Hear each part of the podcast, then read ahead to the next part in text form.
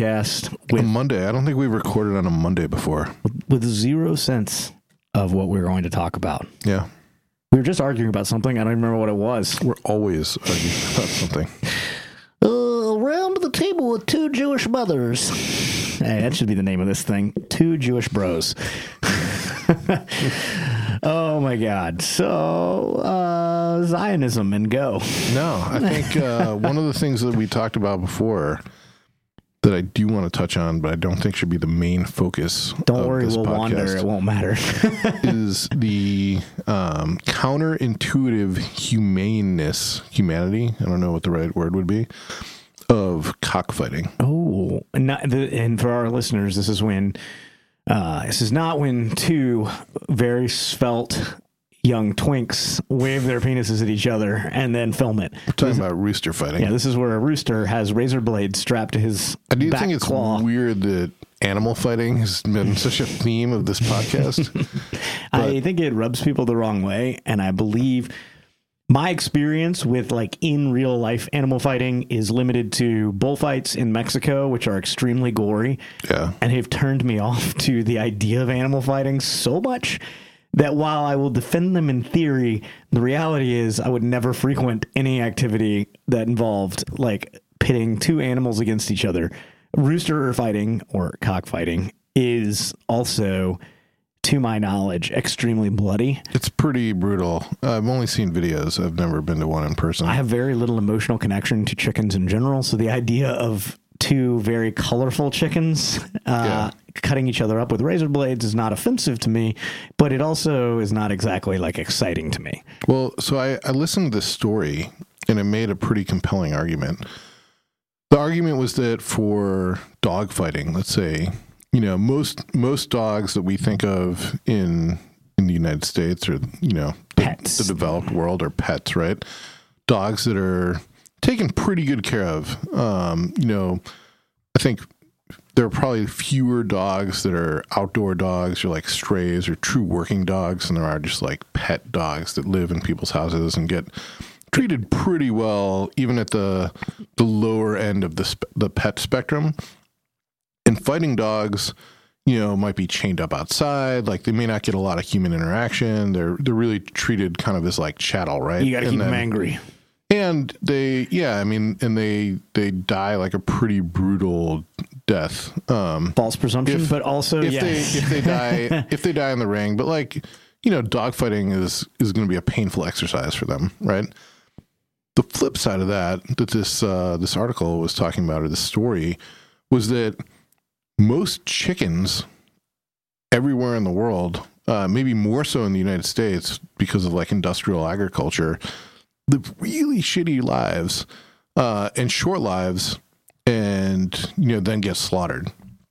Whereas roosters that are cockfighting roosters tend to be taken really this is well the this is of. the exact same argument that I made about dogfighting. right and live really good li- yeah but what i'm saying is that the roosters compared to the average chicken in the united states Welcome to Moral Relativism 101 with Aaron totally. and Doug. yeah man. I mean My, my Western sensibilities dictate that watching my pet pitted against another pet this is, so let me be clear. I'm not condoning or saying that i am for cockfighting. I think again i think it's a brutal sport and i don't really see the value in it nor do i personally ever anticipate gaining any enjoyment from watching that sport or Hor- horses- I wouldn't even call it a sport. horses are the But- sport of kings, and uh, your I don't, I don't average. enjoy watching horse races either, man. Um, which I mean, I think I the way it. horses are treated is pretty gross there I too, went to right? the yeah, I went to the Derby once, and Did you wear a big hat? no, um, we had a That's what people do, right? in my in my former career, we had a big office in Louisville, and one year I had to go to the Derby, and uh, Bucket list thing? No. no, it sucked, man. Dude, you go, you spend all fucking day there. It's hot as shit. Everyone's dressed up, and you're waiting. You know, there's like ten races, right? And the actual Derby is one of those races, and it's later in the day. And you're fucking waiting around all day long for this race that lasts what ninety seconds, And you can't see it. Or could I mean, you? you can see it from, you know, depending on where you are on the track. But a lot of the people that are there, at these big parties and like tents and shit, Yeah. they may not even be watching the race. The whole thing is this like crazy show of extravagance. You know, we flew in, I flew there commercially, um, Like a peasant? you're like a peasant. um, dude, you fl- we flew in and like one of the runways at the airport in Louisville had been completely shut down just because they needed it for like private jet parking, right? Um, that sucked. The day that I left on Sunday, I took a cab to the airport and I got there, you know, expecting the airport to be a shit show. Get to the airport an hour and a half before my flight. Clearly, no bags to check or anything, and I didn't have my. This is before mobile boarding passes. The fucking line for I think it was Continental um, was not only through all the turnstiles; it was out the door of the airport, all the way down the terminal, and then looped back. Before the cab could drive away, I like waved him down and hopped back in. Was like, just take me to the nearest hotel.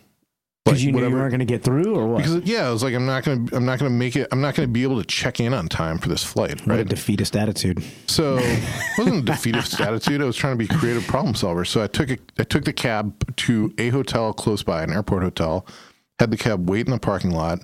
Ran in, had to bribe the dude at the desk to let me use their fucking like business center or whatever, so I could print my boarding pass from the hotel. Oh, look, you are a creative problem solver. I just thought you quit and got a hotel room. No, man, take the fucking cab back to the airport, get through security just in time, only to find out that because the Queen of England had visited that year for the Derby, um, as part of the security precaution for her taking off, the whole airport was shut down from flights landing or taking off for like 45 minutes. So no planes could board, nothing. Well, she got on her plane, they fucking got everything ready to go. And I was like, you know what? This is fucked up. Like the busiest day. What year was this? Ish. I mean, we could probably Google it. I'm, I'm only Queen- I'm only don't know. asking because I feel like the only Probably like 2010. the only viable threat to the Queen of England, like Oh, it's total bullshit, man. Al Qaeda, is not sitting around going, "Let's use a valuable U.S. based man-pad missile to shoot down the Queen of England's plane." I mean, I'm as certain that some political leadership in Sinn Fein somewhere are thinking that this would be a worthy expenditure of the IRA's resources. But does the IRA even still have an action arm anymore? Like, are they? I don't know, man. I mean, I feel like the end of the troubles has been reached. But I mean, maybe I'm just being naive. Maybe uh, the Irish are still very sore about, you know, English occupation. Says she was there in, let's see, 2007. Okay. So there you go, 2007. I feel like it was later than that, but maybe. Oh. Um, I mean, the point is, I was just curious if it was this was like the late 90s when there no, would, man. there'd be a credible threat. Dude, you know what? Let the fucking queen queen fly out on Monday or Tuesday. the queen flies there's- out when the queen flies out. Dude, fuck that. this is America. She needs a larger plane for all of her corgis, and you're being unreasonable. So I, We- we- I made it to the flight barely in time, right? But Yeah. then all of the flights for the rest of the day Or can't- were late yeah. taking off because the fucking queen decided to fly out. You made it. Which means I missed my connection, Oh. right? When, and I'm assuming queen had to flying out of. Louisville, you have a lot of connections. I had to fly from Louisville to like Cincinnati or, or Oh, Cleveland or Jesus, know, somewhere. downgrade. Dude, it was a fucking shit show. I ran through the airport because I thought, you know, like Maybe I'll make it. Maybe I'll make it. Get there. I take back everything I said about you being a quitter. I may be slow, but I'm not a quitter. I'm sure at that point you weren't slow either. I was slow. Oh, I've always been slow. I've never been a fast runner for Fair sure. enough. I mean, you got there. I think my fastest mile was like six minutes and 45 seconds That's not, ever. That's not slow. I'm but that's like the peak of my Yeah, running that's speed. That's. I mean, it's not like world it's class fast. marathon fast, but I mean, like, I don't think I've ever run faster than like a 630, 615. Really? Yeah, never. I see you dipping into the fives. Well, on on like sub splits, like 400s and No, you no, know, like yeah, full yeah. mile. I mean, I don't know. I've never run a single mile for Tom, but I don't think it would be that impressive. We had uh, this lesbian soccer coach as our gym teacher junior year. How did you know she was a lesbian? Knew.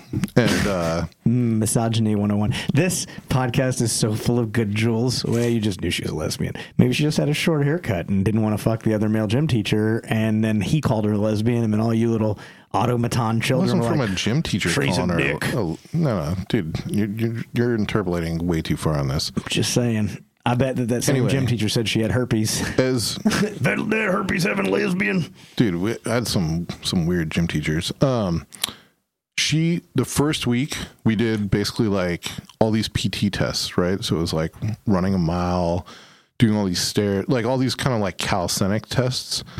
And all year long, all we did was basically like cross training. So this was, you know, this was before CrossFit. I mean, this is actually like, Did you know that she was a lesbian because she insisted that you do all these things with your clothes on, or what? dude, it had nothing to do. it had nothing to do with that. Although I will, so I'm really hung up on this. now this is going to come back to gym teacher stories. so freshman year, we had gym first period, and uh, we were making a lot of noise in the locker room one day. And Mr. Penrod, our gym teacher, who constantly held over our head that in like 1962 or whatever it was that he he finished college, he had the choice of making seven thousand dollars a year in the NFL as a fucking lineman or like twelve thousand dollars a year as a gym teacher, and basically that he, that timing had screwed him from I could have been, living a, living a fucking real life, and instead he was stuck with us fucks. could have been a contender. Yeah, um, he got annoyed with us at being rowdy in the locker room, which I'm sure we were doing. In our underwear, marched us back out into the gym in front of the senior girls class and made us do burpees. I feel like these are the kind of things that are should- dude- completely off limits in the 21st century. Fucking no way would that happen today.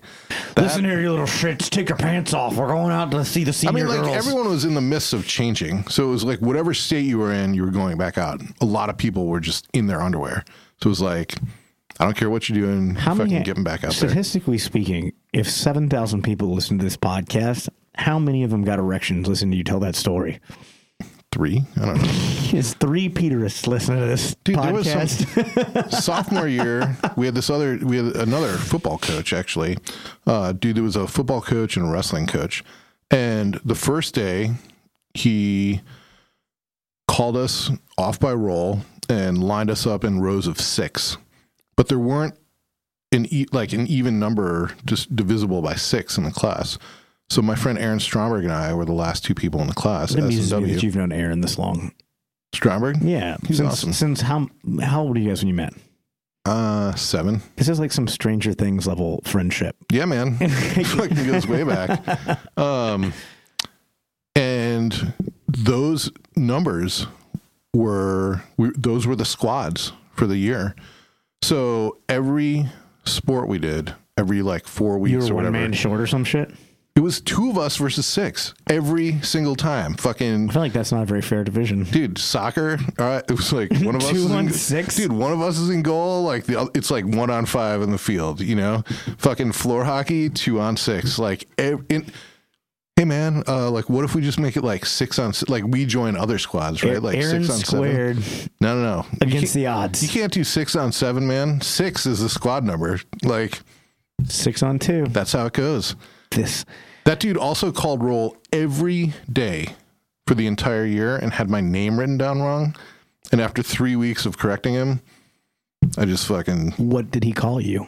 he had my name written down as Woolham. Um, We will file this as obvious foreshadowing. It's a butcher. uh, I didn't even think about that. Well, But junior year, when we had this cross training thing, it was great, man. We did that test at the beginning of the year, and then all year long was just cross training. Like, and then you had a test again. So swimming, yeah, test at the end of the year. You know, my my mile at the beginning of the year was probably like I don't know, like eight thirty or some, you know, like some like super average like Yeah. high school kid that doesn't work out. Uh, you know, time, and at the end of the year, it was like six forty-five. Dude, So I mean, your this entire podcast is a low key promotion of the Softlead app. Dude, it is, you know what? Yeah, man. Our periods were 42 minutes long, so that included like getting changed, getting out onto the field, having some time at the end to change. It was probably 25 minute sessions every day of doing like sprints, you know, sit ups, push ups, pull ups, Did you dread it? fucking in the beginning it sucked ass because um every day uh, like i was sweaty as shit right? And so if we if we went a little bit long then i didn't have time to shower and I was just like gross for the rest of the day. I'm in, picturing in high school guidance counselor from uh, what was what was the movie with the kid who was always like, "If you white, you Ben Affleck." oh yeah role models. dude the beginning of that movie is awesome. Um very similar. Yeah yeah you're not That's the gym teacher. but less uh, she wasn't a lesbian. Why did you think this one was a lesbian? less i would I'm say really hung up on this. less this. comedic Oh, I don't think she. She's funny to us from the outside. If we had to deal with someone like her in real life, she would not be that funny. true well, maybe I, I don't want to get stuck on this issue About her being a lesbian or her being funny? her being a lesbian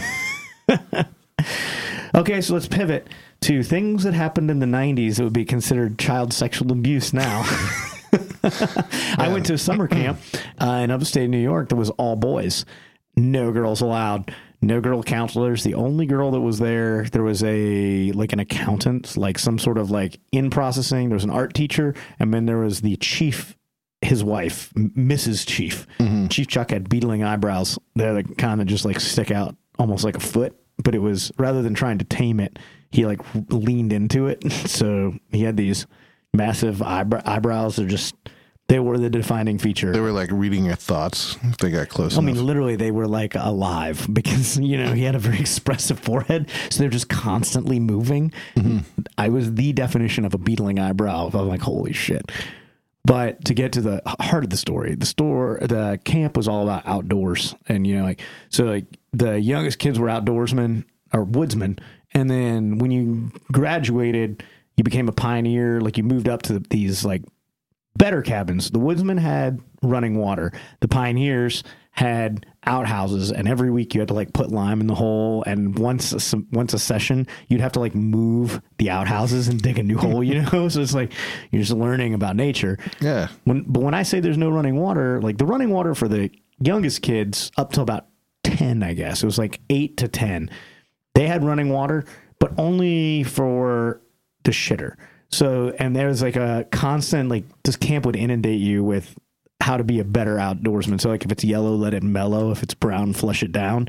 So they teach you that if you you know piss in the toilet, don't flush it because it's a waste of water, right? It ruins the septic system. But it was on this beautiful lake. Uh, when you graduate from being a pioneer, you move to be an Indian. There's this island on the lake that they had all these teepees and log, like long houses set up on, and these kids moved out there, and you lived in like legit teepees. That's pretty rad, It man. was super cool. A bunch of outdoors uh, outdoorsman skills got taught. Archery, like how to build bows, how to set snares, like how to identify all kinds of different um, trees and edible and inedible plants, and you know, it's it was a very cool camp. Also, no running water for like showers or baths or anything. So every morning, every kid in camp of all ages would get in flip flops and carry a towel over their shoulder, completely naked, and walk or run, depending, from their cabin or teepee out to the lake. And they would have a giant deal where the only soap you're allowed to use is ivory soap. And you would huck your fucking soap bar as far as you could out in the lake and then just dive in headfirst. There's like hundreds of naked kids just hurling themselves into ice cold upstate New York lakes, chasing down a bar of soap and then very unenthusiastically lathering up as fast as possible to sprint back out and dry off. And every day was like waking up was like, oh shit. we have to run naked down to this lake. And like, you know, kids are fucking self conscious. No one wants to like you're learning, you're like, oh fuck it. This is like Lord of the Flies shit. You Yeah. know, like turns into a foot race, blown out flip flops and stubbed toes. And dude, I mean, re- like nude wrestling is you're like trying to, "Ah, this is my bar of soap. dude. I look back, I'm like, how the fuck does this camp? I mean, I'm I'm reasonably certain that this camp still does that. Really? Great experience, man. Like I, everybody I've ever known that I've met that went to camp there has always said nothing but positive stuff about it. Yeah. But I mean, it is 2019, and I I'm pretty certain that they're still still doing group nude baths in the lake. Dude, it doesn't take long to to go primitive. You know, I mean, you take you get out of the the system for like a week in the right circumstances, and that shit becomes normal. Well, they used to all the big kids used to scare us by telling us that there were northern pike in the lake and that one of them's going to bite our dicks off, you know. And all of us were like, "Oh shit!" Like, did anybody feel the northern pike? The, dude, the place we went to camp, I like we called them nipple fish. There were like these f- fish that would fucking come up and Yep, like nibble on you. bite you on the fucking nipple. Just a nipple, nowhere else. Yeah, yeah. It's like they were sexualized early in their fish Some- youths. Something weird, man. Something weird for They're sure. attracted to your milk pheromones. we had a counselor there. This dude was a fucking Northwoods, Wisconsin hunter. And uh, every year for the fucking like hide and seek, you know, contest, it was like whoever could find the most counselors, you know, it was basically they would like go hide somewhere and they had like fucking tickets, right? So um, if you found a counselor, you fucking got their shit. This dude would get fucking all done up head to toe in like fucking camo and basically like garbage bags and just go find some huge fucking pile of fucking poison ivy, man, or like poison oak, and just sit right in the fucking middle of it, man, just luring kids in, fucking get all fucked for the next couple weeks. Uh, dude, that sounds awful. fucking dickhead. Yeah, for sure. Yeah, I, man, I oftentimes look back and I'm like, no wonder I'm so fucked up as an adult, right? Like here we are talking about uh, all of the the random formative moments that Yeah. led us to be here. actually, you know what? This conversation is making me realize I'm having a moment of catharsis right now. Why I keep pushing you to do a fucking Boundary Waters trip. And the reason is because at this camp, which I only went to for two years, there was an option for eight weeks. You could go to the camp. Holy shit! Yeah, you That's- go to the camp, and there was like two counselors that would take a fucking like little short bus, right? Yep. With like seven or eight kids, and it was a fucking eight week Boundary Water canoe trip. And I remember thinking at the time, like, "Dude, that's really like we're, That's a al- we're like already really kind of like time. away from home. yeah. That's like a lot of time to be camping out somewhere. Uh, and part of the reason going to camp was like you want to be in the cabin with like all the the kids and like the fucking big bonfire and like all the activities and that kind of shit. So it's like, why would I leave this to go on this little camping trip? But Have you know, always felt that you wished you'd done that? I wouldn't say always, but when I got older, probably like late late high school, I, I think I realized like, dude, See, I walked away with the exact opposite experience, which is that when I went to Deerfoot Lodge in upstate New York, they had canoe trip options too, which seemed super cool as a kid. But the hardest thing for me to learn on the lake was like the J stroke and keeping my canoe going straight. So, like me out there, I'm like hard right, hard left, hard right. I never actually got the J stroke. So when I did go on a canoe trip, I was like uh, really paranoid that my inability to do an efficient J stroke would be a huge liability, which it would have been if the trip had been anything other than us portaging canoes for like a 12 mile hike. So for anyone who's listening who's never been on a canoe, dude, this is what got you into special forces. yeah, portaging is the part where you don't have enough water to float your canoe, so you have to pick it up and put it on your head and carry it, along with all the other crap that you had in your canoe with you. It is not the picturesque version of canoeing down a river that you have thought. It is just something, it is misery. It's like, man, I came here prepared to float in a canoe and have a great time, and instead I'm in flip flops or water shoes walking like two or three miles at a time, bypassing rapids, finding the water's too low afterwards, and just, well, we're going to walk with the canoe some more. You're like, why did we bring a canoe if we were just going on a hike? Dude, one of my wife's friends was telling me about a boundary water trip he did with some high school buddies where they went kind of like into the backcountry and they didn't secure their food. So, two days into the trip, they wake up to find out that a bear had come and like eaten like 90% of their food. So, they don't have enough to stay for the rest of the week. Did they eat each other? They did not eat each other. Weak sauce. They decide to go back, but they still have like one or two days left of food, right? So we're like, let's just wait until we're out of food and then Turn head, around. and then head back, That's a foolish move. which is a fucking dumbass plan, right? Yep. So they wait, and while they're waiting, this like crazy rainstorm comes in and just fucking soaks the ground and soaks the ground and soaks the ground. So he's like, now we're starting to get worried. You know, what if like what if we can't go back the way that we wanted to go back? And they start making their way back when the rain stops. And they had to portage like a mile and a half, two miles.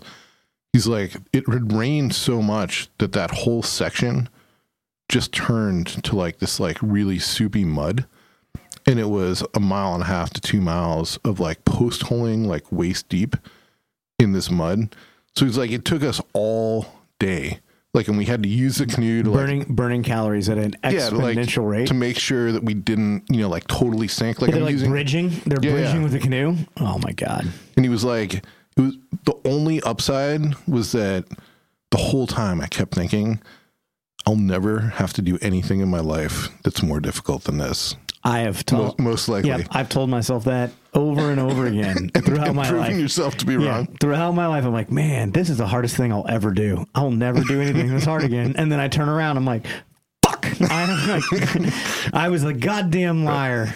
All right, this is the hardest Yeah. thing I'll ever No, do. but seriously, anyone who's listening to this Bottom Barrel podcast, get yourself excited for this Boundary Waters trip that Aaron, Aaron's really been pushing us to do. I think it could be super God, rad. every man. time Aaron brings it up, it's literally like like I get more PTSD thinking about a canoe trip than I do thinking about Afghanistan. I'm like, no, no, let's not do that. Do you know?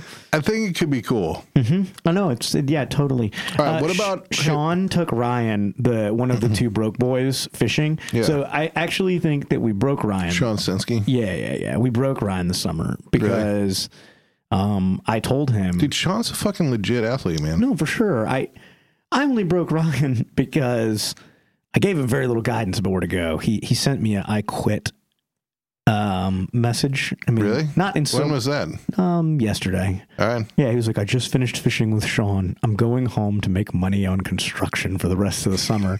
And I'm like, Well, you didn't hit like three I didn't I didn't even push it. I'm like, Okay, man, you do you. You know what I mean? Did you have fun with he, Sean? Why is he doing that? Because he didn't make any fucking like because he, was an idiot for taking this fucking quote unquote. I'm going to use air quotes on the on the podcast. This job. It wasn't a job. no, we was I wasn't paying him anything anyway. I paid him more than I agreed to pay I him. thought the intention was they were doing this anyway. that was what he said, but I think he pitched it to his parents as though he was going to make some money doing this, which he did. He would have made more if he'd actually gotten me the content that he said he was going to get me, like in a, timely manner. But like the funny thing is, he wasn't making any real money It- for for like ten weeks of of traveling. He was going to make a thousand bucks. You know, it's like that is Yeah. not, that is not money. Like you think you can shoestring that, but that is like ramen and borrowed water money. you know, like it's you don't even have money for gas to get where you're going. Time to change the Instagram password, huh? no. he uh hilariously, I mean they they had a good time. They saw some, you know, they saw some great guys. They had fun. They hit some of the high point places I needed them to hit. Um but he went to hang out with Sean and Sean sent me pictures of them and I was just laughing cuz one of the pictures was Ryan like teetering on one leg in the middle of a river like with his arms swinging in a really like you can tell it's like an action shot that's frozen in time. And Sean was like, "Well, that, was a mayfly hatch," and I'm like, "Oh, I can see them. They're like little spots all over the place." and he's like, "Yeah, the joke is that uh, he almost fell in the river there." And, I was like, "I'd say it would appear that he almost did," you know. Uh, but yeah, like there's a reason in my mind that we never see Sean Sinsky in a canoe. On, I mean, he he spends a lot of time by these rivers, and he seems perfectly happy to walk in and fly fish, and then walk out. All right, we'll ask him. I'll, I'll, how about this? If Sean's willing to do a Boundary Waters trip with you, Hard no. Still No hard- matter what. No matter what. Still seems like a bad idea. I can't think of a reason that I'd want to go to the Midwest in the middle of summer when all of the bugs are in full like fl- flagrante. it's like this is everything is up, right? It's like warm and everything's happy, and it's literally like, hey, the idea of driving to Alaska in the middle of winter, that's not daunting to me. Driving to Alaska in the middle of summer, that is just because I don't want to have to like swat mosquitoes that are the size of bats, you know? I'm like, nah, man, I'm cool. I'm trying to get into the Jurassic Park shit. What about kayaking into like? There's, I think you can get permits Do you think go. that it gets more fun when you get into a smaller boat? Because I, I think that that's false. Hold on. I think you can get permits to kayak into Tracy Arm Fjord in Alaska, and there's like little islands in the fjord that you can camp in. And I think that would be pretty fucking rad. Is it arrogant to call it a fjord when it's in Alaska? It's called Tracy Arm Fjord. Yeah, I mean, that's its name. I don't know. what do you mean you don't know? I- I mean, that's literally its name. I think it should be called uh, Tracy Arm Ravine Inlet? with water in it. All right. Fair enough. um, That'd be cool. You could, can I mean, can the people listening to this podcast hear the reticence in my like? I haven't said anything because I'm sitting here thinking about how miserable this sounds. why does it sound miserable? Because it's a it is a long undefined trip across open waters. It's not really open waters. I mean, you're right. It's in an inlet, Yeah. a fjord. A fjord, if you will. I would rather do it in Sweden or Norway, mainly just because I feel like that's how I stumble onto a cult. That's dude, you're fucking hooked on this thing, man. I like the fact that Nick was like, "So I think you is actually the like third that." podcast. He's like, "You think you like that movie?" He brought it up twice now, No one's gonna sign up to go on a trip where they get killed by a fucking Swedish death cult. as opposed to um, signing up to go on a trip where they get killed by uh, the elements in Alaska Dude, in the summertime, you're not gonna get killed by the elements. when the weather is hot and the black bears come down to chew on your spot. I can make a reggae song about it. No, man. In the summertime, Well, let's think. when the weather seriously is hot. though, if I think if there's camping on I an that- island I in think a that- Swedish fjord, I think this is an ideal trip for you to lead. I'm not a trip leader, man. Right, but you love this trip. You should lead it. We'll discuss it. like, this is like when Bill is like, "Hey, man, I really think that you should do this workout." All right, cool. Hey, how about you do it? Come on, we'll film you. It's totally cool. And he's like, "Fuck you, man. This is your job." Well, I accept that it's my job. Also, your enthusiasm for this activity that I am not enthusiastic about. Hold on, I would go on this trip. Mm. I just don't think I'm the trip leader. I can accept that caveat. People don't want to come on trips to hang out with me, man. They want to come on I trips bel- to hang out with you. I believe no one actually likes me that much. And if you were the trip leader, people would come. Mm, I disagree. Who is Aaron? You're an enigma, a riddle, I'm a fucking old, slow guy, man. just like a large number of people who come on these events. Flatlanders interested in a bucket list trip. It's true. Our first mountain climbing expedition had two people who never left the state of Texas and four people who were living at zero feet elevation who foolishly thought that it was totally okay. They're like, hey, man, we'll just show up and climb a 14,000 foot mountain. They did not. I mean, in fact, climb said 14,000 foot mountain. It was a 50% success rate. But, you know, All right, we'll think. I want to just.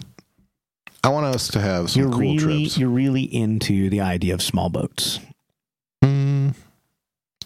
I feel like it, it sounds that way. I think it's more about trying to find something to do that involves water. Mm. I don't like water Right? unless it's on a power boat. Like I'm I'm still sore about the wakeboarding trip getting canceled. It's not on message. I'm like, what? No, stop. Literally half the people that follow us want to smoke weed and and do wakeboarding or surfing. There was a dude that I knew in Louisville, going back to that, tie it all together.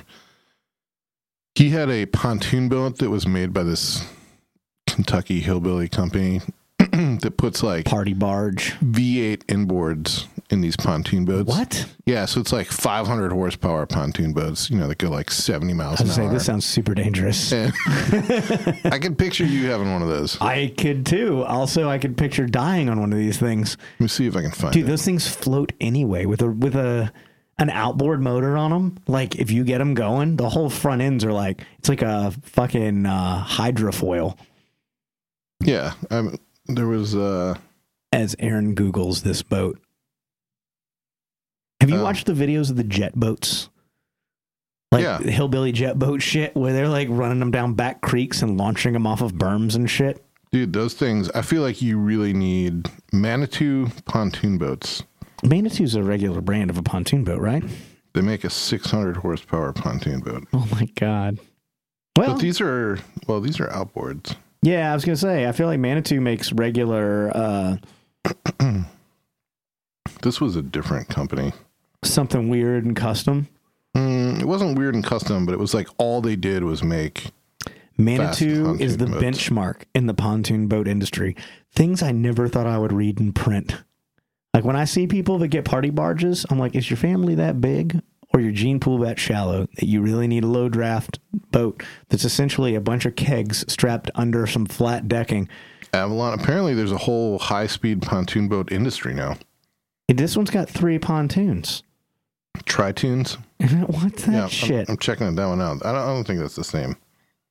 None of this, this all, this is a mystery to me. Tritoon. Uh, at the time, I think this was like Playcraft. Maybe that was the one. Some of these, dude, some of these boats have a straight Metal up Thunder. These these boats have fucking goddamn towers Mm-hmm. so that you can pull a fucking wakeboarder behind you, but they don't make any wake. Why would you want that? I don't get it, man. I'm so confused. Like this is this is the worst bottom barrel ever because you and I have both gotten sucked This one- into googling high performance pontoon boats. This one did not have a tower. It did, it looked like it was the whole thing was like it was like a sleeper pontoon boat, right? I don't. What are we racing them? No, I, it's just the fucking. I don't know, man. Some fucking hillbilly on a river somewhere. It's like a Fox body Mustang. Mm-hmm. They might have been sleepers in the 90s, but now if I see a dude pull up to a stoplight with a Fox body, I just assume that this dude has way too much time on his hands and that it's an 800 horsepower car. It must be, man. Yeah, no one else drives Fox bodies still. There was a bar in Illinois on the Fox River, I think. I forget what it. Man, I'm gonna have to look up. The Was it called Foxy Bodies? No, but uh, it was a bar that was like basically a giant barge in the middle of the river. So you could either go out there with your own boat, or you know you could like pay at the dock. They had like a, f- a ferry service. You know, it was like five dollar cover to like It literally sounds like taken back and Porky's. I think you would have been king of that place, man. Porky's, dude. That's I, every. You would have shown up in like some fucking super custom. I don't have the money for that. I show up No, in a I'm thinking like- 17 foot Sea Ray. I'm thinking like young Doug back in the day. If you take all the like off road wheeling focus I don't know how you make a, a boat like that badass. and like shifted it to boats. a jet boat, like a, a 14 foot jet boat, real loud with some fucking wakeboard speakers on it so I could play foul rap music. Man, someone's gonna be yelling out of the fucking speaker on this one, but it was a floating bar, and it what was it called? It was like Porky's. You're literally. Blarney think- Island. That's what it was called. it's, a, it's an island of lies. it was a fucking floating barge that sold overpriced drinks. I mean, it sounds like a it sounds like a dream. Here's the thing, though, is that if you went as a dude and didn't have a boat, you were basically just like, like hanging out, like, uh, fucking dick in hand, right? Yeah, I mean, but the real question is did having a boat let you hang out with titties in hand? I never went there with a boat, so I wouldn't know. I was never really so I had a I was part of a boat culture in the sense that my dad had a boat. And mm-hmm. when I was 14, I was allowed to take the like small craft captain's course or whatever. I got a license that allowed me to ride that boat around Lake Conroe in you know north of Houston. And I had a great time. My parents actually trusted me enough to drive around on it on the lake. It was awesome. I really had a great time. Surprising. Yeah, no, it was a foolish move on their part. I don't think I ever wrecked it, wrecked it. I think that I may have run it up against some stumps every now and then, but no major damage was done. Um, I do, I, I was too young to be indoctrinated into super foul, like lake rat culture, you know? Like, I didn't get, I would go to bars where there were lewd women hanging out in like Confederate flag bikinis, and I would feel like I was part of the crew, but also I was like a less than five foot tall, 85 pound small person driving a boat with my other friends who were not quite as small as me. Um, and I never got fully ingrained in missed it by a few years. yeah, I mean, so when I graduated college and didn't have a job and was trying to figure out what I was going to do with my life, and it was I was still I was still insistent that I wasn't going to go back to the oil field. That was a lie. um, I spent a good three or four months living on Lake Conroe with a buddy of mine named Jack, and he had a sweet uh, Air Nautique 220. And we rode that thing every day, I was such a bum. Like literally, I'm, I'm genuinely surprised my parents didn't raise more fuss about it. I lived in a, in a family house that we had, like a family property, and every day it was like wake up at eight in the morning, go wakeboarding with my buddy Jack, say I was looking for a job, you know, put in a few digital applications, and then um, wakeboard all day, eat lunch at the country club. You know, it was like grilled cheese sandwiches and waffle fries with a Jack and Coke to start the afternoon. Drink a little bit, wakeboard some more, stay up till two in the morning telling stories and, you know, like just hanging out and then doing it all over again. Like, I mean, I did that for like three months. I had a really good time. I still don't think I was lake culture. Right. I'm still friends with people that are in that life. Most of those guys like give me a hard time. When I was scheduling the wakeboarding weekend, one of the guys works for Malibu Boats now. Yeah.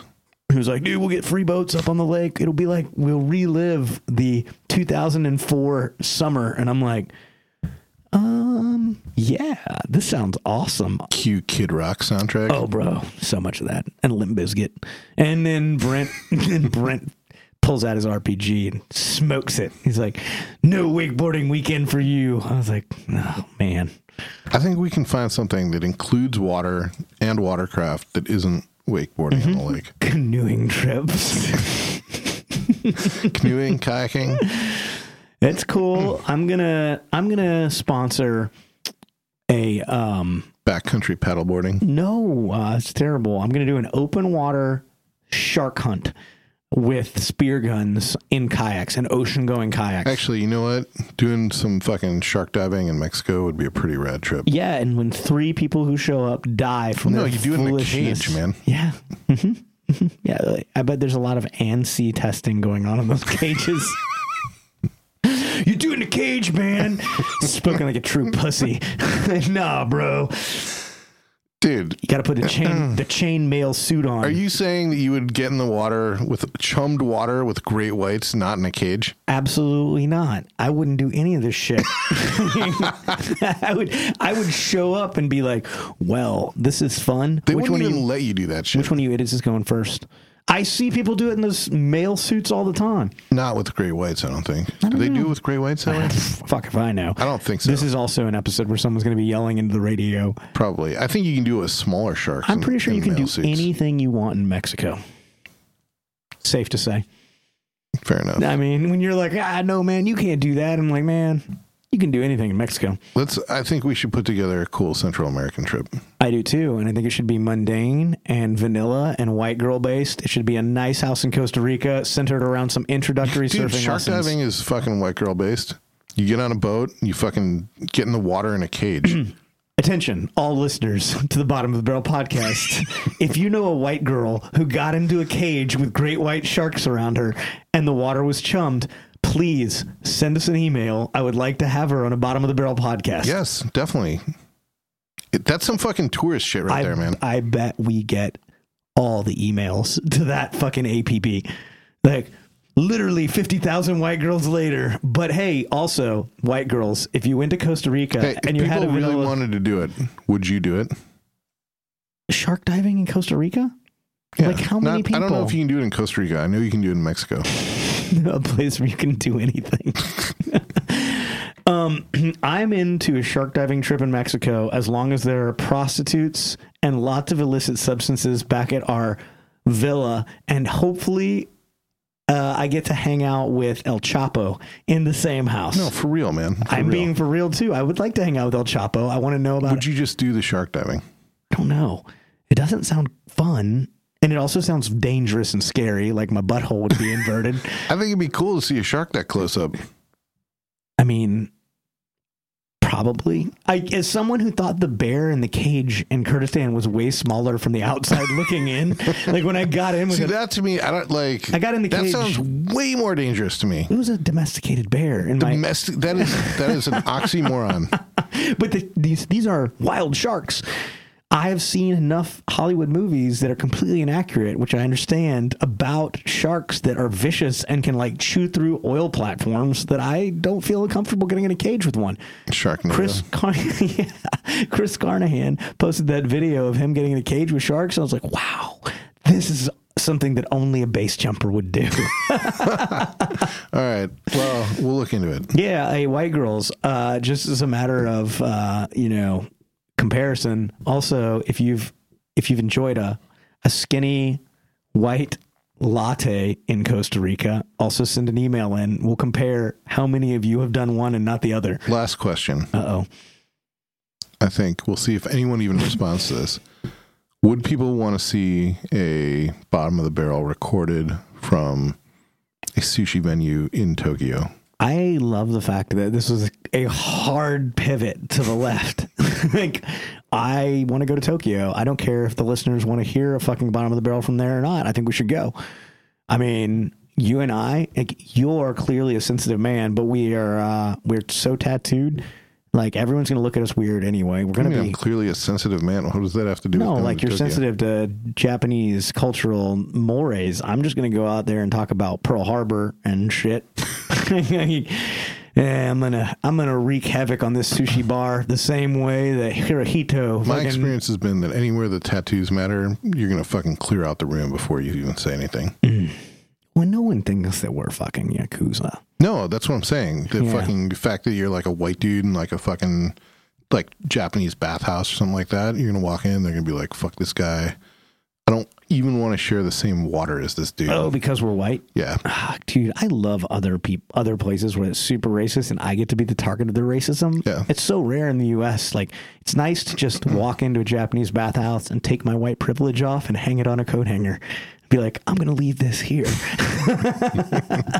that was my experience at least. yeah, I'm excited about that. I think this is fun. And can we stay in a shitty hotel where the bed rolls out? It's like a, a space hotel. Dude, Lisa and I stayed in a place uh, that was clearly like a businessman, like fuck shack. Can you was- fuck in those little things that roll Dude, it out? was eighty bucks a night, and you couldn't open the door to the room fully because the bed was but in the that's a room room. I want the like the but you want like the coffin? yeah. I want a coffin hotel. You can stay in a coffin hotel, man. I want it to make noise as the thing comes out, and then I'm like, I can pretend that I'm going into cryogenic sleep as it like rolls me away, and I'll try to have a panic attack about the thing potentially locking and me being stuck in there. we can hook you up with that. Yeah, it would be cool. Right. I would I would take a a uh, GoPro camera in there with me, and I would document the whole thing like alone. Perfect. In hour seven, I still haven't gotten sleep. the Japanese man next to me is making weird noises. On that note, I gotta go make a phone call. oh man, I have to go return videotapes. So until next time, Until next time. Auf Wiedersehen.